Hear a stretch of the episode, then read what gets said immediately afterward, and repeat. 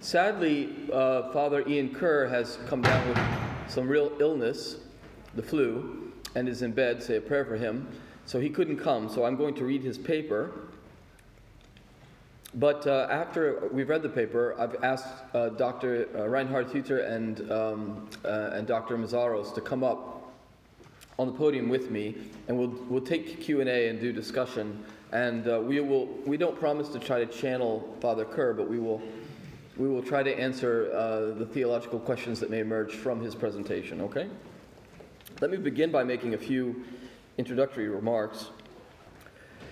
It, it seems to me that in our own historical moment, the church is challenged, interpellated by the problem of the development of doctrine as a theological question of central importance for three reasons at least. The first is that the Second Vatican Council teaches us, rightly, that the scriptures are the soul of theology, that theology takes its first principles and impulses from the apostolic doctrine and the prophetic revelation given to Israel.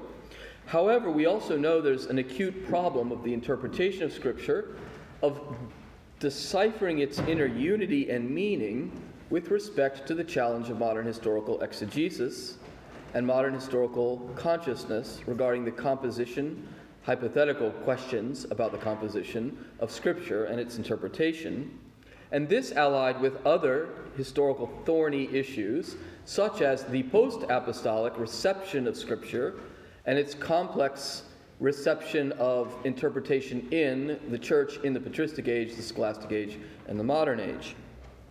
How ought we to negotiate and understand the historical unfolding of divine revelation as it's given and in its subsequent rep, rep, uh, uh, reception by the church? A second problem is that of the relationship between ontology and theology. Every theology needs to have some kind of realistic understanding of how Revelation appears to us in the very order of things, and therefore what the very order of things is the nature of reality, the study of being. Classical ontology provided a format for this and was assimilated into the teaching of the church in the patristic age and in an especially developed way in the thought of the great scholastic masters. However, today, not only do we face frontal challenges to the classical ontological heritage elaborated in the modern and postmodern periods in different ways, we also face increasingly a cultural climate of pure heterogeneity of non philosophical, non consent in the order of philosophical reflection on ontology, so that the question of which ontological set of sources we might use and how we might make use of ontology as a necessary dimension of theology is a vexed and vexing question. And it touches on how we develop doctrine to articulate it in philosophical terms in any given age and in our own age of confusion in, in this very issue. And the third and final point I think shouldn't be mentioned is the question of the political and ethical life of the church in our own historical moment.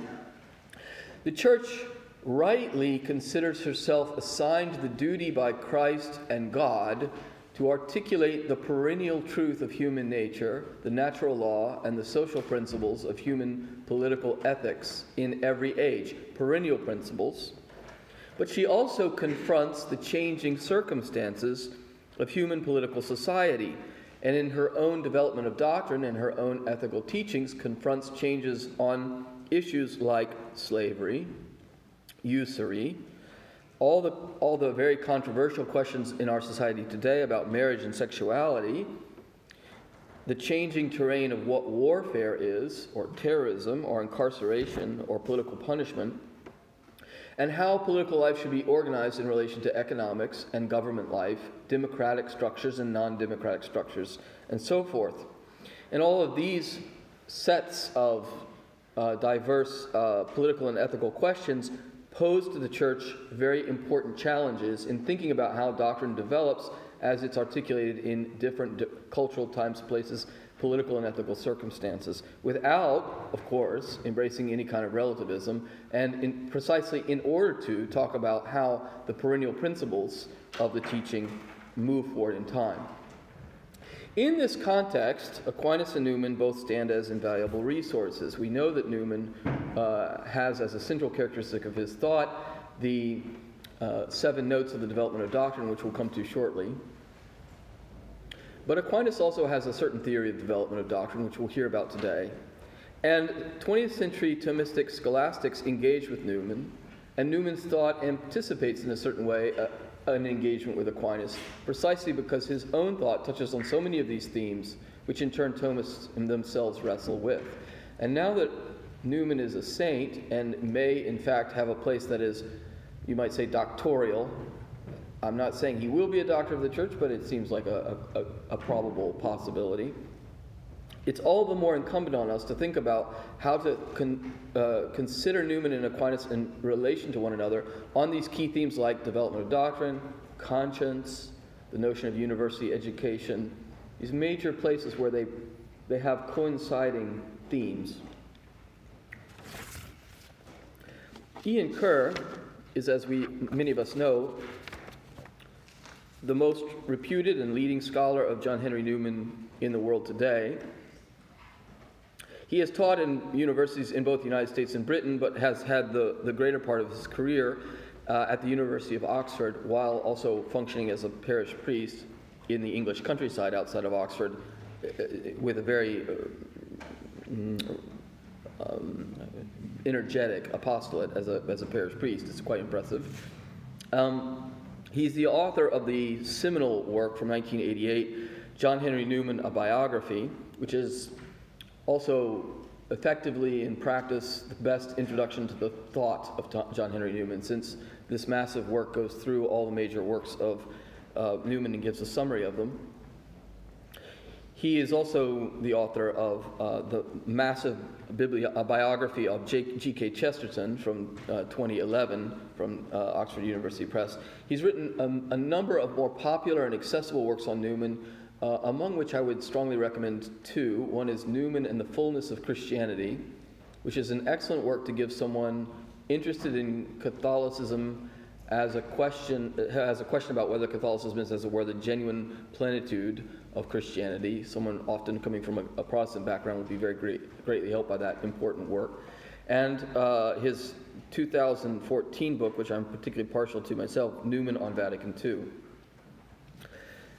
Newman on Vatican II, and it is. Uh, uh, but Father um, Kerr worked extensively in also editing Newman's letters, uh, and has many, many resources and books on the subject Newman. His paper today is an outtake from the Newman on Vatican II book. I think you all have copies of. We have copies of all the papers for everyone for every session. And the question he wanted to ask, and which is posed by this paper, is effectively the question are Newman's tests or notes of authentic doctrinal development of any practical use? And so, without further ado, I will read his paper.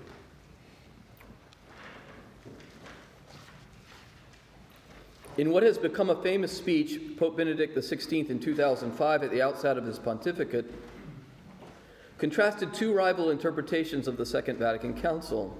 On the one hand, there was an inter, uh, interpretation that he, would, that he would call a hermeneutic of continuity and rupture.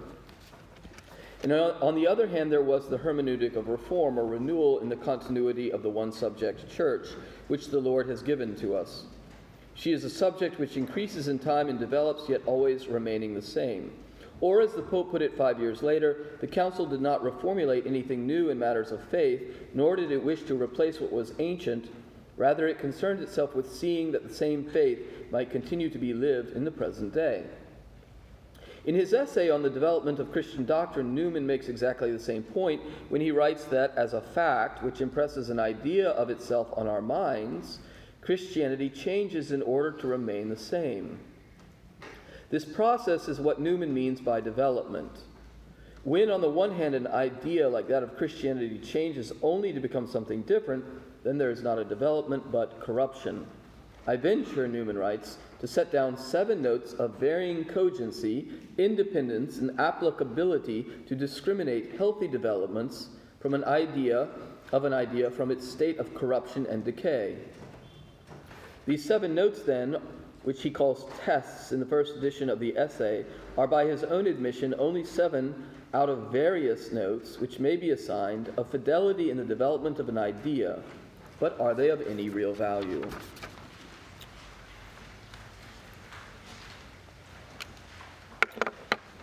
In 1839, Newman began to have his first doubts about Anglicanism.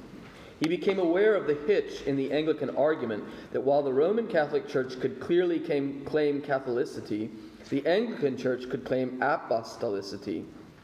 The Anglican argument that Rome had added to the original apostolic doctrine was undermined by the fact that, for example, the Anglican Church accepted Pope Leo's formulation of the doctrine that Christ was one person with two natures at the Council of Chalcedon several centuries after the time of the Apostles. Here was a clear post apostolic development of doctrine. If Anglicanism could not be defended without invoking the principle of doctrinal development, how is it possible to object to later developments of doctrine by the Roman Catholic Church? If these were illegitimate accretions or additions, why were those doctrines which Anglicans shared with Roman Catholics, but which were sometimes less clearly to be found in Scripture and the Fathers, not also illegitimate? By the end of 1844, Newman was practically certain that the Church of England, far from being a branch of the Catholic Church, was in schism, and the Roman Catholic Church was the same church as the Church of the Fathers. To test his growing conviction, he decided to write an essay on the development of Christian doctrine, which he left unfinished on his reception into the Roman Catholic Church in October 1845.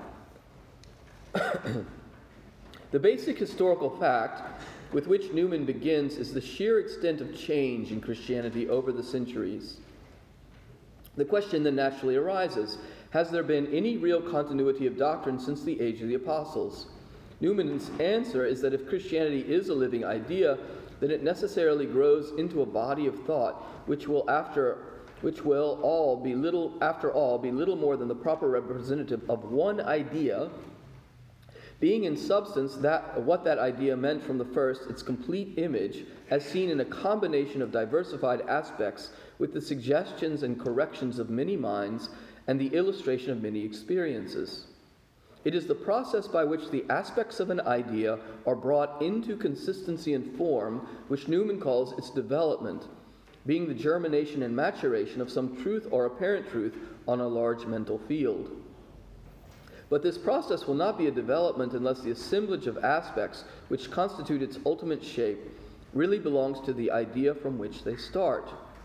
In order to tell whether changes in Christian doctrine are developments or corruptions, then, there must be some means of authenticating genuine developments, and so there is, Newman argues, a strong antecedent argument in favor of a provision in the dispensation for putting a seal of authority upon authentic developments. For a revelation is not given if there is no authority to decide what it is that is given. And so, in order to distinguish true from false developments, a supreme authority is needed. But since the great schism between the Western and Eastern churches, only the Roman Catholic Church has both developed doctrinally and claimed to have the authority to validate the developments. Newman's conclusion is that there is undeniably a very strong presumption that if there must be and are, in fact, developments in Christianity, the doctrines propounded by successive popes and councils are they. Newman's fundamental reason then for converting to the Roman Catholic Church was the necessity for development and the authority needed to authenticate such development. The seven tests, or notes, that T- Newman tentatively proposed for distinguishing corruptions from developments did not remove the need for such an authority. Now, it could be argued, prima facie, Newman's conversion constituted a corruption rather than a development. For after all, he was entering a church where lay people were not encouraged to read the scriptures, where the study of the fathers was almost non existent, and where, thanks to the destruction of the theological schools by the French Revolution and the rise of extreme ultramontanism within the church, a critical theology was hardly appreciated or welcomed. These defects, however, were not intrinsic to Catholicism, but rather accidental and temporary corruptions of it. So, if we disregard these unwelcoming aspects of the 19th century church that Newman entered in 1845, how far can we say that his conversion was a theological development rather than a corruption?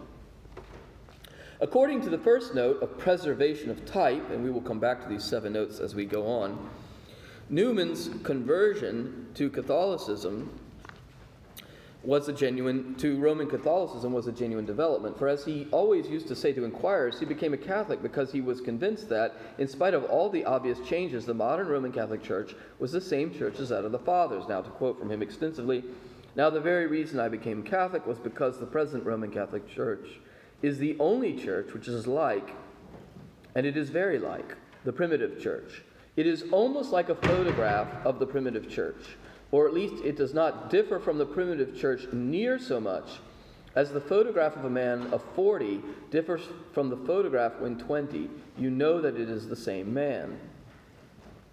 There was clearly no abandonment of the dogmatic principle, so the second note was present. The third note, too, was satisfied as Roman Catholicism was assimilated into what Newman already believed, since Newman's conversion to Rome was the result of his study of the fathers in the early church. There was a logic to his conversion. His childhood practice of crossing himself when going into the dark and his drawing a rosary could be said to be curious anticipations of the 1845 conversion. It is true that con- conversion meant the abandonment of the branch theory of the church and his charges against Rome, but otherwise there was no contradiction or reversal of the course of doctrine which had already been developed. As he was to write more than 40 years later those great and burning truths which he had learned in 1860, 16, I have found impressed upon my heart with fresh and ever increasing force by the Holy Roman Church, which had added to them but obscured, diluted, enfeebled nothing of them. The sixth note was there also therefore satisfied. That sixth note is um, conservation upon the past. The seventh note of chronic vigor was obviously satisfied by the fact that Newman died a Catholic. And he was to write, even in the darkest period of his life as a Catholic, he had never had one moment's wavering of trust in the Catholic Church, and he would indeed be a consummate fool, to use a mild term, if in his old age he were to leave the land flowing with milk and honey for the city of confusion and the house of bondage. According to John Courtney Murray, the theological architect of the Second Vatican Council's Declaration on Religious Liberty, Dignitatis Humanae, it was, of course, the most controversial doc- document of the whole Council, largely because it raised with sharp emphasis the issue that lay continually below the surface of all the conciliar debates the issue of the development of doctrine. This was explicitly acknowledged in the Declaration itself when it said that when it says that it intends to develop the, the teaching of recent popes in Article 1. How far, then, can one say that the document passes Newman's seven tests of notes of authentic development? The first and most important criterion, not that Newman says it is, but it is the one to which he devotes most easily the most space, is preservation of type. He is careful to acknowledge that this does not rule out all variation, nay, considerable alteration of proportion and relation as time goes on in the parts or aspects of an idea. In fact, he argues, appearances may be deceptive since real perversions and corruptions are often not so unlike externally to the doctrine from which they come as are changes which are consistent with it and true developments. The fact then that Dignitatis Humanae may appear to contradict previous teaching does not in itself mean it is not a genuine development. Before the Second Vatican Council, the condemnation of religious liberty meant that people, who, that people were not free to choose whatever religion they pleased.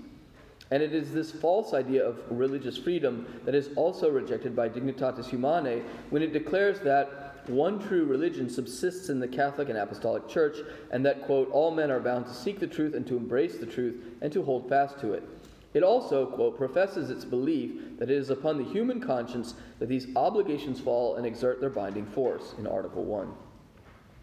Nowhere does the document speak about freedom of conscience, implying that a person has the right to do whatsoever their conscience tells them to do simply because their conscience tells them to. Consciences can be erroneous and need to be informed, or as the Declaration puts it, every man has the duty to seek the truth in matters religious in order that he may with prudence form for himself right and true judgments of conscience with the use of all suitable means, in Article 3.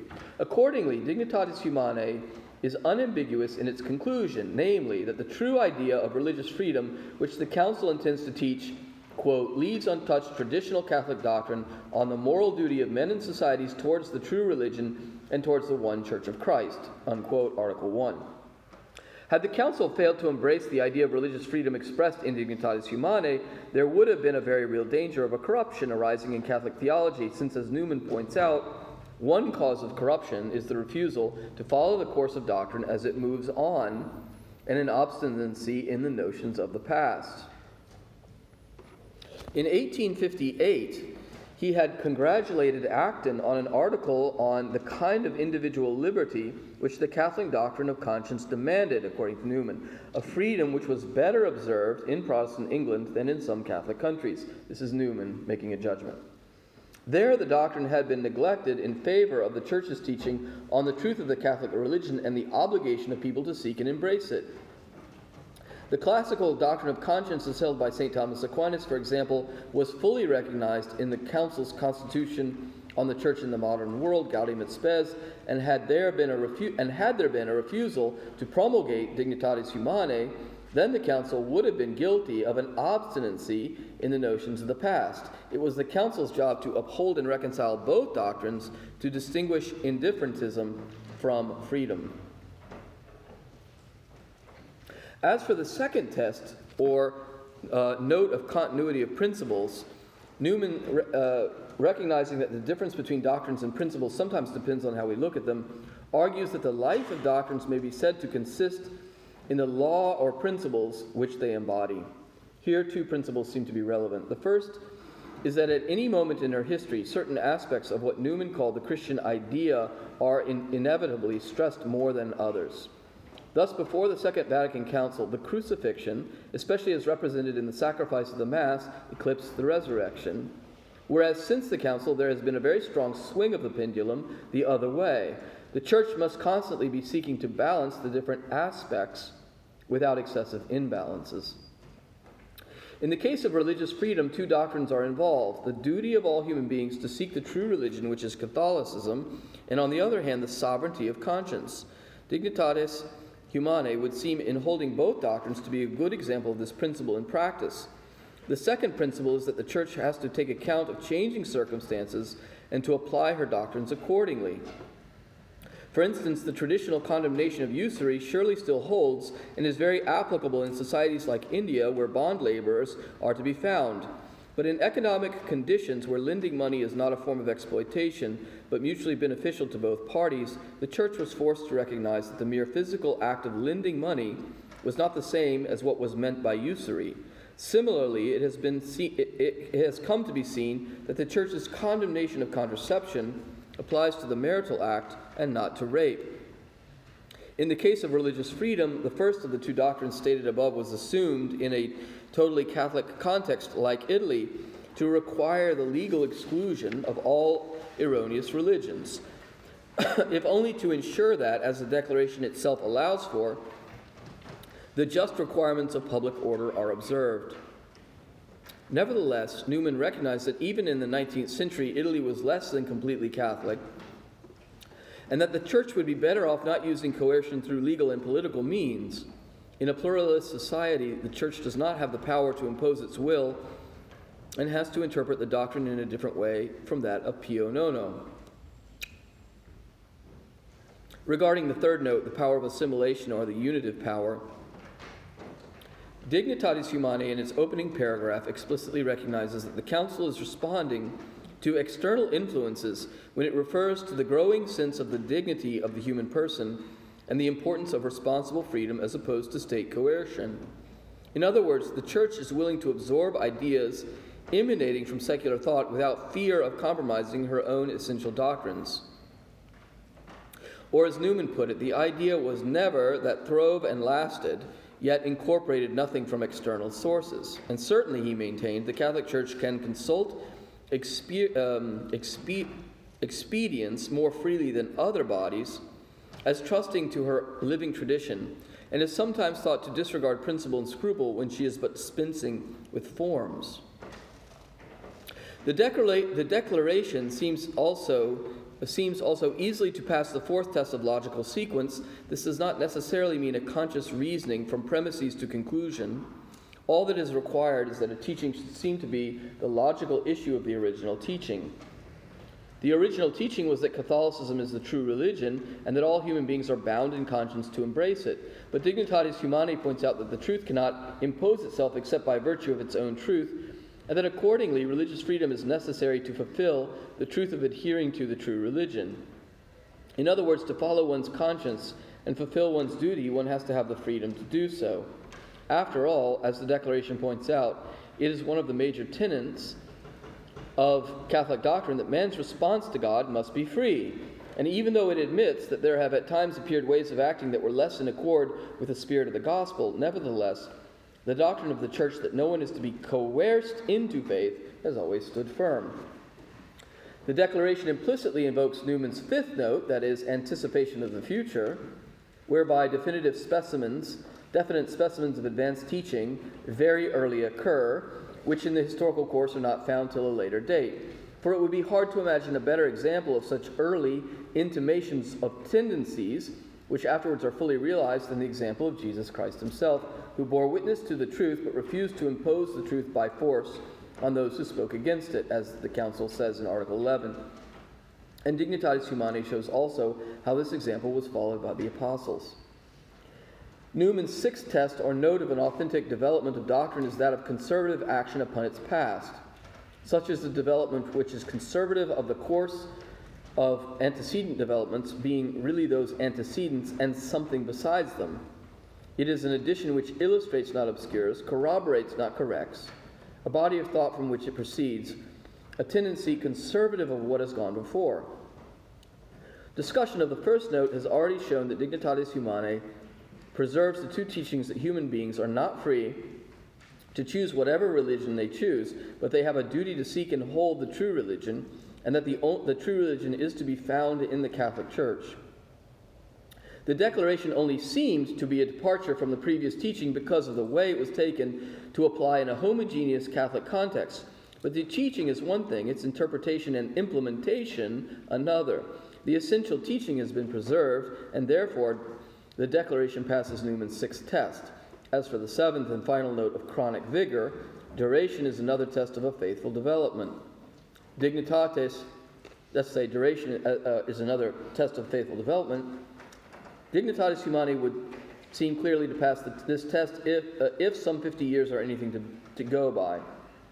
True, there are still Lefebvrists who reject it as contrary to the constant teaching and tradition of the Church, but the Church as a whole has received the teaching as authentic, and any reversal of it seems quite impossible. St. Augustine's knockdown argument against the Donatists in North Africa was securus judicat orbis terrarum, they were words that had struck Newman with such force in the, in the critical summer of 1839, when he had his first serious doubts about the Anglican position. Newman's own free translation of these palmary words of Augustine was The universal church is, in its judgments, secure of truth. Judged then by Newman's tests or notes, Dignitatis Humanae is an authentic doctrinal development, and in the face of the rejection uh, by the Lefebvrists of the document, Newman's seven tests or notes do very usefully serve as answers to objections brought against the decisions of authority. However, they also answer those on the opposite wing of the church who hold also that the document constitutes a rupture with past teaching, albeit in their view of a welcome rupture. Thus, in his book, A Church That Can and Cannot Change, John T. Noonan Jr. asks how can what he calls the old message of intolerance, massively delivered over 1500 years, be swept away by one pope and council? He correctly points out that Vatican II itself did not attempt to grapple with this question. Dignitatis Humanae Personae did not mention the teach. He's quoting here. Um, Dignitatis. He's quoting Noonan, famous book by Noonan. Dignitatis Humanae Personae did not mention the teaching of the past. The fact that this document admitted mistakes in the past, uh, Noonan goes on to write, was not the same as explaining how the church could teach one thing in the past, another thing today. In Noonan's view, the dilemma for the council seemed inescapable. Admit it. You were wrong then, or you are wrong now. And he adds that this change in teaching raises another question. If 1500 years of doctrine could be canceled by one council and pope, why could the new teaching not be trumped in turn? In his review of Noonan's book, Cardinal Avery Dulles points out first that Noonan ignores the essentially different social conditions in which the church had formerly dealt with the question of religious freedom. Far from the, this is a long quote from a, uh, an article by Avery Dulles. Far from the kind of pluralist society we have become accustomed to in the West, Christian Europe in the past was a society in which religion provided the moral and cultural framework in which the society functioned. The state professed a particular religion and expected the citizens to adhere to it while making exceptions for certain minorities who were treated with varying degrees of, of tolerance. An attack upon the established religion was counted as a civic offense. And so, for most of its history, Christianity functioned within a social system in which civil authorities upheld the religion of the people. The expectation was that the state would support the true religion. The Second Vatican Council still teaches that it is legitimate for the constitutional order of society to give special recognition to one religious body, such as the Catholic Church. There is another factor that needs to be taken into consideration. In the 19th century, secular liberals argued that freedom of conscience meant that the state should not concern itself with religion. Religion should be a private matter in a purely secular society. This separation of church and state led to anti clerical persecution of the church as a body in society. That was the context of papal condemnations of religious freedom in the second in the 19th century. Not the kind of separation of church and state as understood in the United States, for example. As for the Second Vatican Council, Dulles points out the Declaration on Religious Freedom explicitly leaves intact the traditional Catholic teaching on the moral duty of individuals and societies towards the true religion and the one Church of Christ, quoting Article 1, where societies are mentioned as having obligations to the true religion.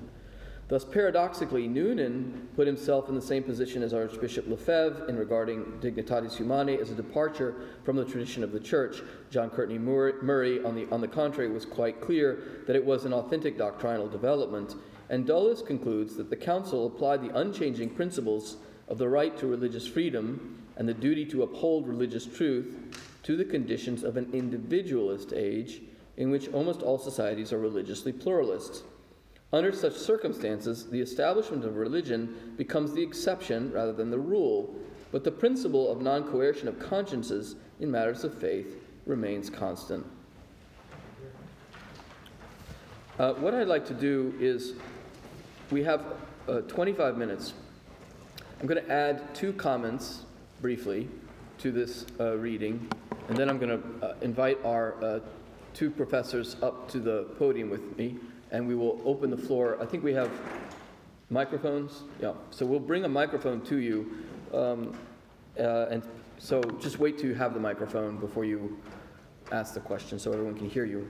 I just want to say that um, two, I have two observations. One, the second one is a little longer. The first one is to say that although Father Ker mentions the traditional principles that everyone is bound in conscience to seek the truth, and to adhere to it when they find it in matters of religion, which he associates with John, uh, Thomas Aquinas and Gaudium et Spes on conscience. And a second principle that's traditional, that the faith may not be coerced, um, which he sees rooted in the proclamation of the gospel in freedom by Christ and the apostles, and uh, as a traditional principle of practice in the Catholic Church to not oblige baptism through violence or force and as reflected in Dignitatis Humanae.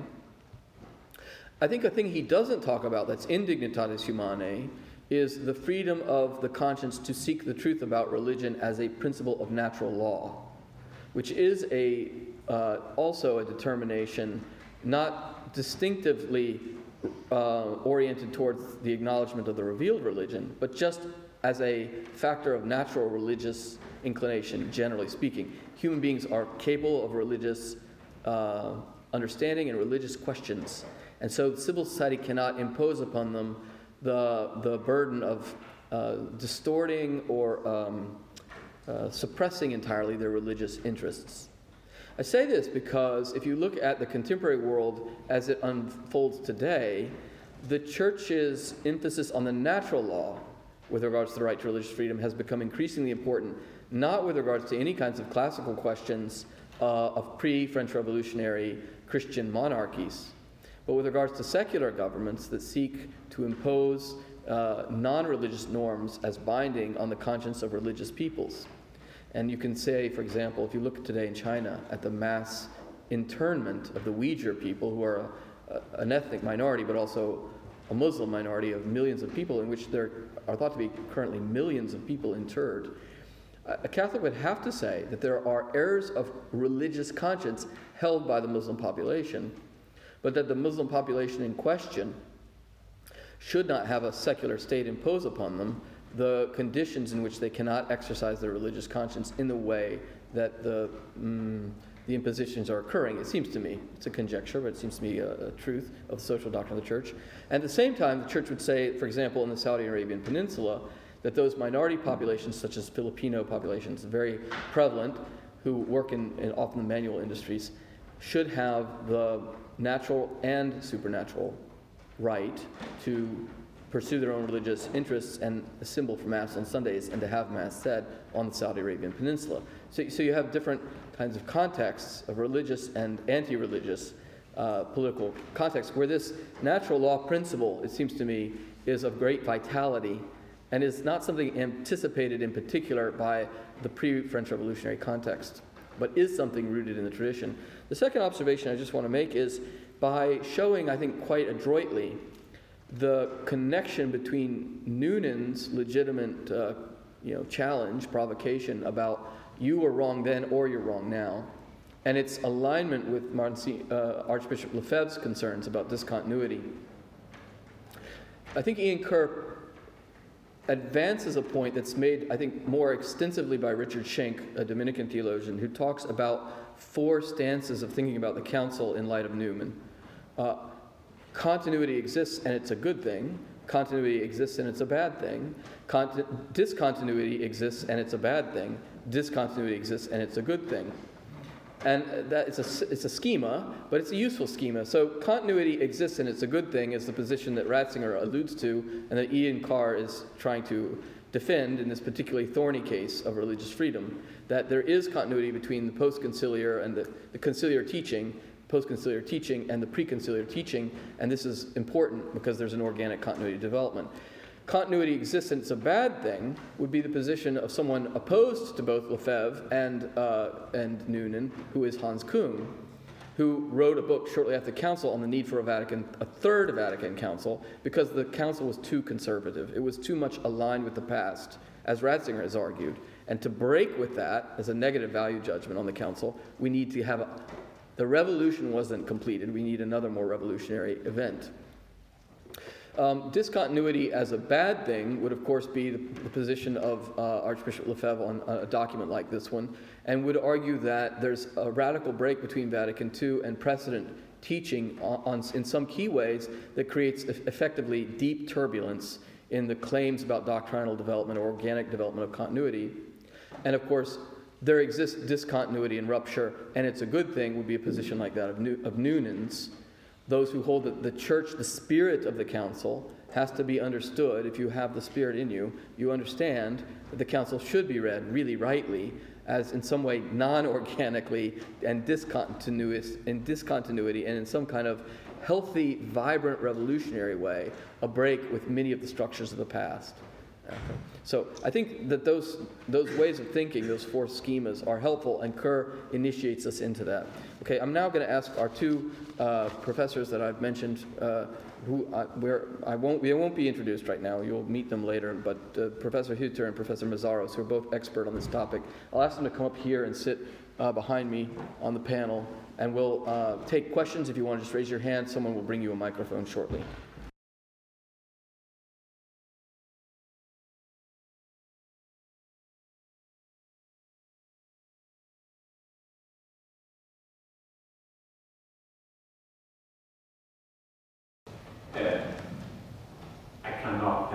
for your dish,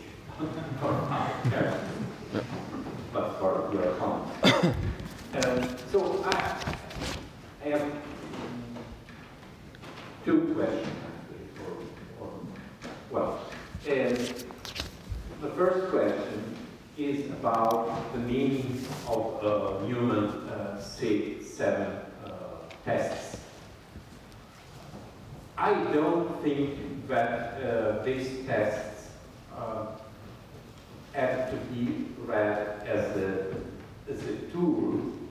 simply to check uh, for uh, good or bad uh, changes. And uh, I don't think that uh, this is uh, the understanding, Newman's understanding of, of test, but I cannot argue for, uh, for that. But I think uh, uh, it is uh, clear that such understanding leads to a kind of theological constructivism that is very far from, from Newman's position.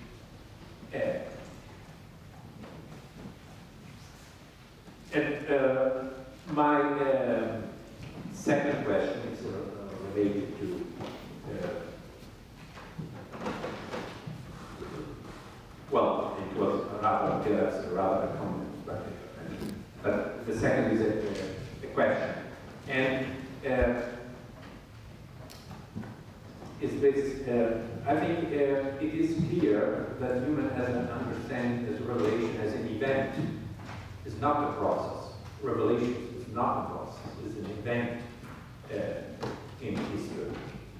And uh, my question to the theologians, uh, beyond the uh, different questions you can uh, ask about uh, this or that uh, uh, issue, is how I think it is there is a realization in, in contemporary theology of the church as believing body of Christ developed. Uh, and but how is this realization of a church as a living subject uh, throughout history with uh, the idea of revelation as an event and not as a process?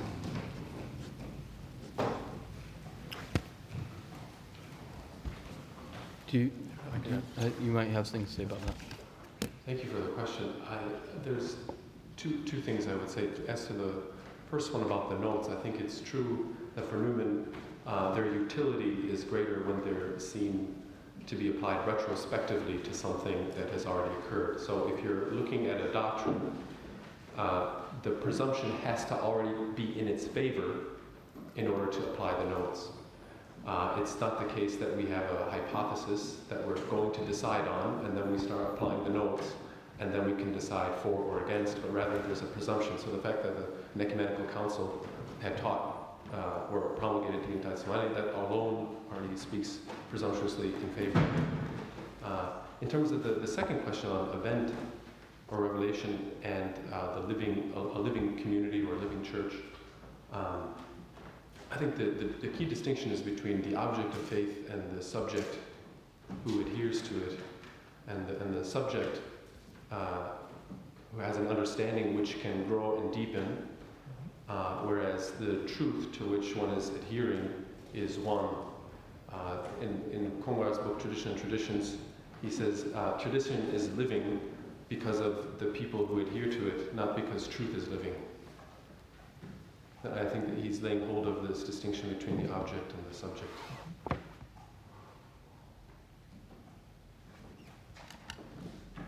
I was also going to just make mention of Congar. I think there are unresolved questions that Congar points us toward in tradition and traditions because, on the one hand, um, when you think about tradition as a handing on, then however loosely, and I think uh, Newman does allow us to have a fairly loose notion of it, but however loosely you use Newman's notes, like preservation of type, or conservative action upon the past, or logic of the continu- continuity of the idea in different contexts, there's still a kind of formal or exemplary measure, so that the tradition is standing before us as something that anticipates and in a certain way gives a kind of form or measure to what comes later, however loosely we, we understand it. As where, if you understand tradition as a dynamic activity, and I mean, I think tradition is a handing on, but was, as pointed out by Congar, it's also a dynamic activity in which the truth is manifest. And as Andrews just said, it's not that the divine truth changes, but the subject of the church is changed and changes herself in perceiving the divine truth in more conceptually explicit ways, in new contexts and conditions, in new realizations of sanctity and example, and as a dynamic activity of charity and trust in God, uh, and through vibrant new formulations of liturgy and piety and art and expressiveness of culture. And so there's a very complicated myriad of ways in which the subject of the church, she, lives the truth dynamically and vitally and communicates the truth dynamically and vitally in new forms, in new eras. And that's, I think, a frontier that Congar alludes us to, but and I, it, these two aspects of Congar's thought have to be held together, I think, because otherwise uh, you end up too much with presentialism and vitality on the one hand, or with a kind of a, uh, you called it a theological constructivism. So. Sorry for English and Italian. I uh, I have appreciated the, uh, this paper. I am doing a study of um, um, I'm comparing uh, Newman and Rahner and Lonergan uh, on the issue of development of dark doctrine. Yes, I'm from Naples. Um, I think that the question is the thematic of reform. What is reform? What is uh, the relationship between story and doctrine? Who comes first? Because um, when we uh, read the documents of the Vatican II, we have uh, a clear spirit. Uh, we find the traditional teachers of the church is clear. But the question is, if the doctrine is an organic body that grows with times, um, when the council decided to stop this growing body, I'm, I'm saying that um, somebody raised the Vatican II as something that uh, uh, makes the church go back with uh, the teaching of the fathers of the church. So this could be a contradiction with the growing uh, story of the church. Because if we say um, it's going on, going farther, okay, but um, somebody, some theologians from my faculty, for example, they say, okay, this, the Vatican II uh, takes the church to the highest uh, mountains of the fathers' theological uh, uh, speculation. Sorry for my sorry for my English, but I want to ask, what is uh, a real reform? A Real Reform. Reform. Oh, yeah. Reform. Uh-huh. Yeah, yeah. Um, uh, Yeah, reform, right. So it's story, story is history. History, doctrine, reform. No, no, no, it's good.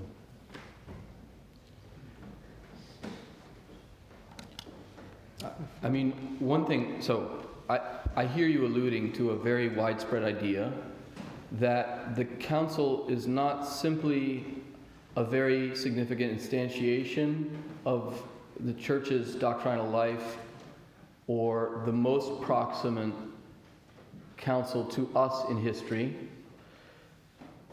which would be an argument for why it could be of a special importance to us in our age, and should be probably, but that the council, the Second Vatican Council, is in a certain way a uniquely privileged embodiment of Catholicism, a measure against which everything in the tradition must be judged.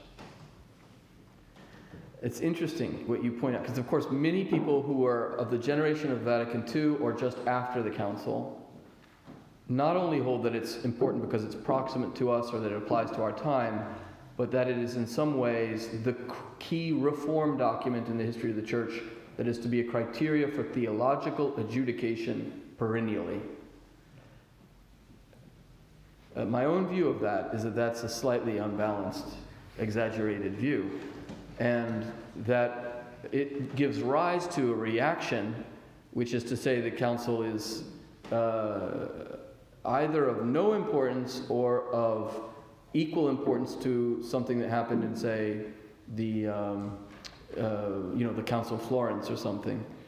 Um, and so then a dialectic ensues And I, I think one of the problems is the notion of reform, which notice that Benedict uses but doesn't define. He talks about the pro- hermeneutics of, con- of reform within continuity. So that's not a teaching of the church that the Second Vatican Council is a reform.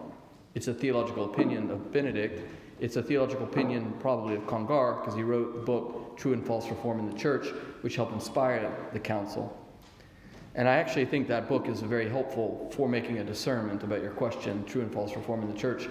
There probably needs to be an updated reflection on it since it was written before the council. But it seems to me that my own very easy, brief resolution of the existential and intellectual problem you pose, which is obviously ongoing in the church, is to say that in some ways this has been resolved concretely for the church by the 1992 Universal Catechism.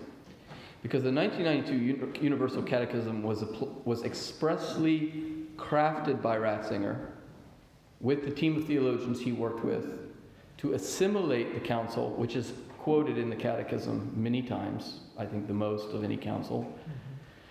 But he had the express intention, which he told the theological editors of the Catechism that he wanted uh, to inform the work, that it should treat the council as an important monument in the church's tradition, but not as a decisive criteria of truth, but a criteria among others. And so I think in the balance, I person, my personal opinion, in the theological balance, balance and equilibrium of the catechism, you find a kind of hermeneutical solution to not reject the council or its importance for our contemporary moment, uh, and to receive it, but to receive it with the tradition and to bring a lot of the elements of the tradition and the saints forward in our contemporary moment to read the council. So it's going the other way as well. The tradition's being used now to read the council as the council's being used to read the tradition, and the layering is fairly coherent and consistent. Now, is it perfect? No. But I think it's an intimation. I don't know what the word reform means, I admit that. But as for the problem of the criteria of the council, I think that's one answer. Another answer could be the one, some people would say the encyclicals written by John Paul II are largely attempts to talk about how the council could be received, and that's another possible discussion. Just a very short comment to reflect upon.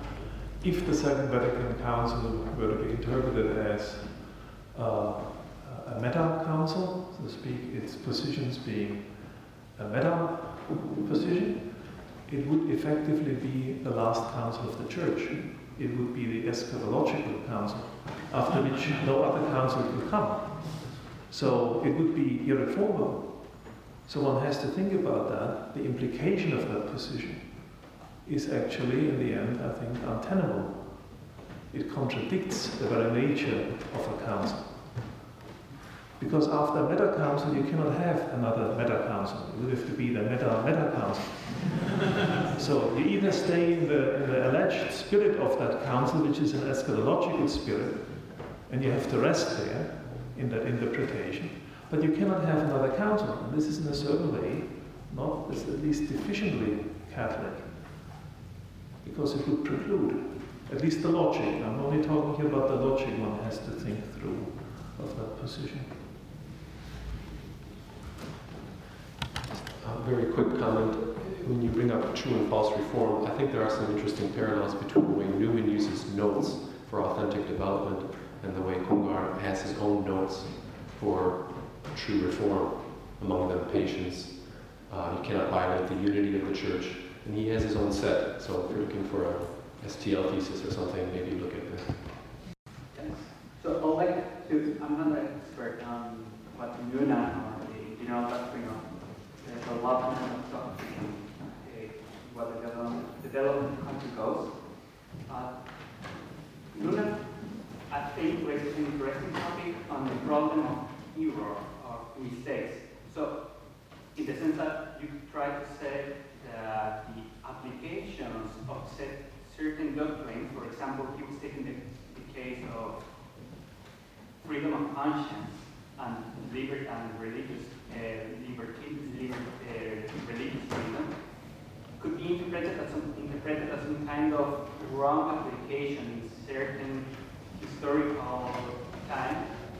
In, in that case, during the 19th century, where already a pluralistic society existed and in which it would seem like out of time to require a unity in the Catholic and uh, a union between state and Catholicism.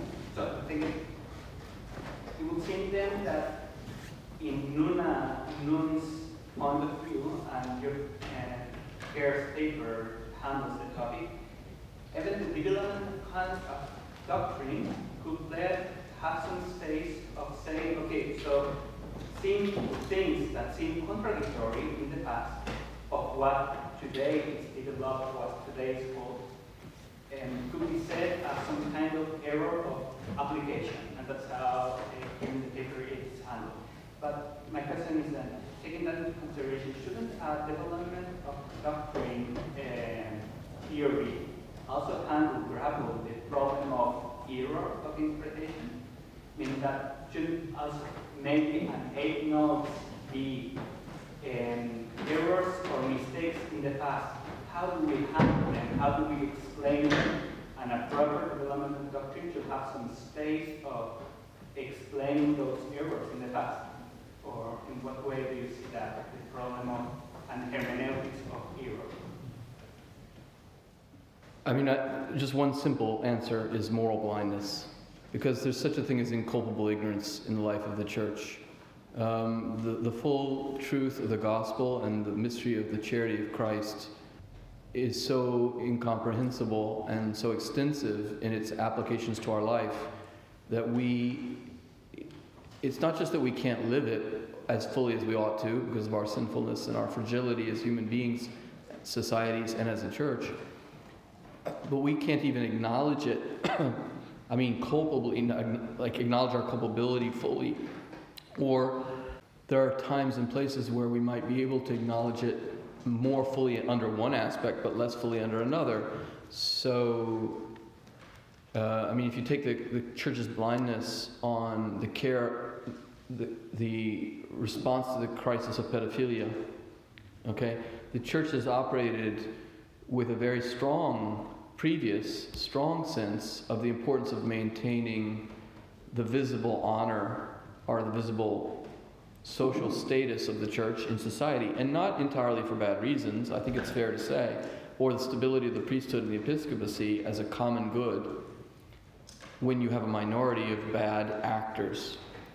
But in doing so, the church has had a, I, not, I think, not just a culpable malice, but actually more commonly, at least in the distant past, a less culpable I- ignorance of the demands of charity with regards to victims.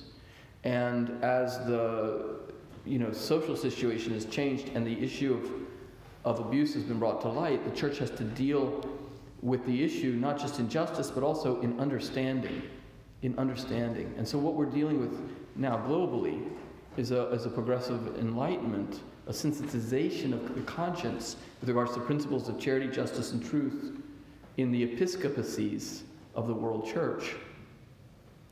And it is partly due to changing circumstances, but it's in these new circumstances we're seeing a dimension of the challenge of the church's internal transparency and fidelity to the gospel. And I think you could do similar things with torture. We inherited Roman torture uh, as a civic practice, and it took centuries for the church to see that it was not, it was not only not essential to the practice of the adjudication of uh, individuals under um, who, who, it was claimed had done things wrong or who had done things wrong, but that it was in fact, it's in, in some ways at least certain forms of it, I think it's uncontroversial to say, at least certain forms of what we call classically torture are intrinsically evil. And so, you know, there's a gradual awakening of the conscience in the life of the church. Thank you very much. When questioning the utility of the, um, the notes or tests of doctrinal development, it's probably good to remember that um, Newman, as you say, came, came to the truth of the Catholic faith through spiritual um, he came to know simply that it was true. He assented simply to it, but then needed a way to, to understand how it was true. And, and I wonder if a particularist reading of the essay, an epistemological particularist reading of the essay, actually resolves this question of utility of the notes. Because if we know by our proximity to God leads us to the truth, and then we work out reflexively how we know that truth, then we formulate criteria retrospectively rather than um, rather than projecting these criteria onto new developments, which will come by our proximity and our faithfulness to God, not by intellectual brilliance or. Um, so is it that the church, by being close to God, ascertains new understandings of revelation, then needs to reflect in a complex way how to justify that, and that's when the criteria of tests like Newman come, come to view. Uh, that surely is a, a good way to, to look at it uh, globally. I mean, uh, Newman came through to his insights through, through study, through reflection, through prayer. And then in the book, for himself and for others, he gave a retrospective account of the defense of the position of the Catholic, of the development of the Catholic Church as authentic. The audience of the development of doctrine, the 1845 edition, was for the Anglicans. It was for an Anglican audience, for his friends, the Tractarians, and for other Anglicans, basically to justify his position, to give an account. And uh, original tests at the time used were develop criteria. Now, later on, talk a little bit about that, I think a background figure is Vincent of Lerins. He used him in his earlier 1837 work extensively, and he's again in a, in a, in a bit more invisible way present in the development of doctrine. And the seven uh, notes or tests echo uh, Vincent of Lerins' second rule, the rule on development of doctrine actually, and develop that. And so that's one way one needs to keep in mind how Vincent is present actually in, in the work. But it works primarily retrospectively, you're right. Um, it is not at all, they're not a set of criteria, so to speak, to project forward developments, to, to uh, uh, so to speak, uh, be, the, be the guides for the developers of doctrine as we, as we might look into the future. It would be a profound misunderstanding uh, of, the, of the notes. Okay, thank you very much for your engagement.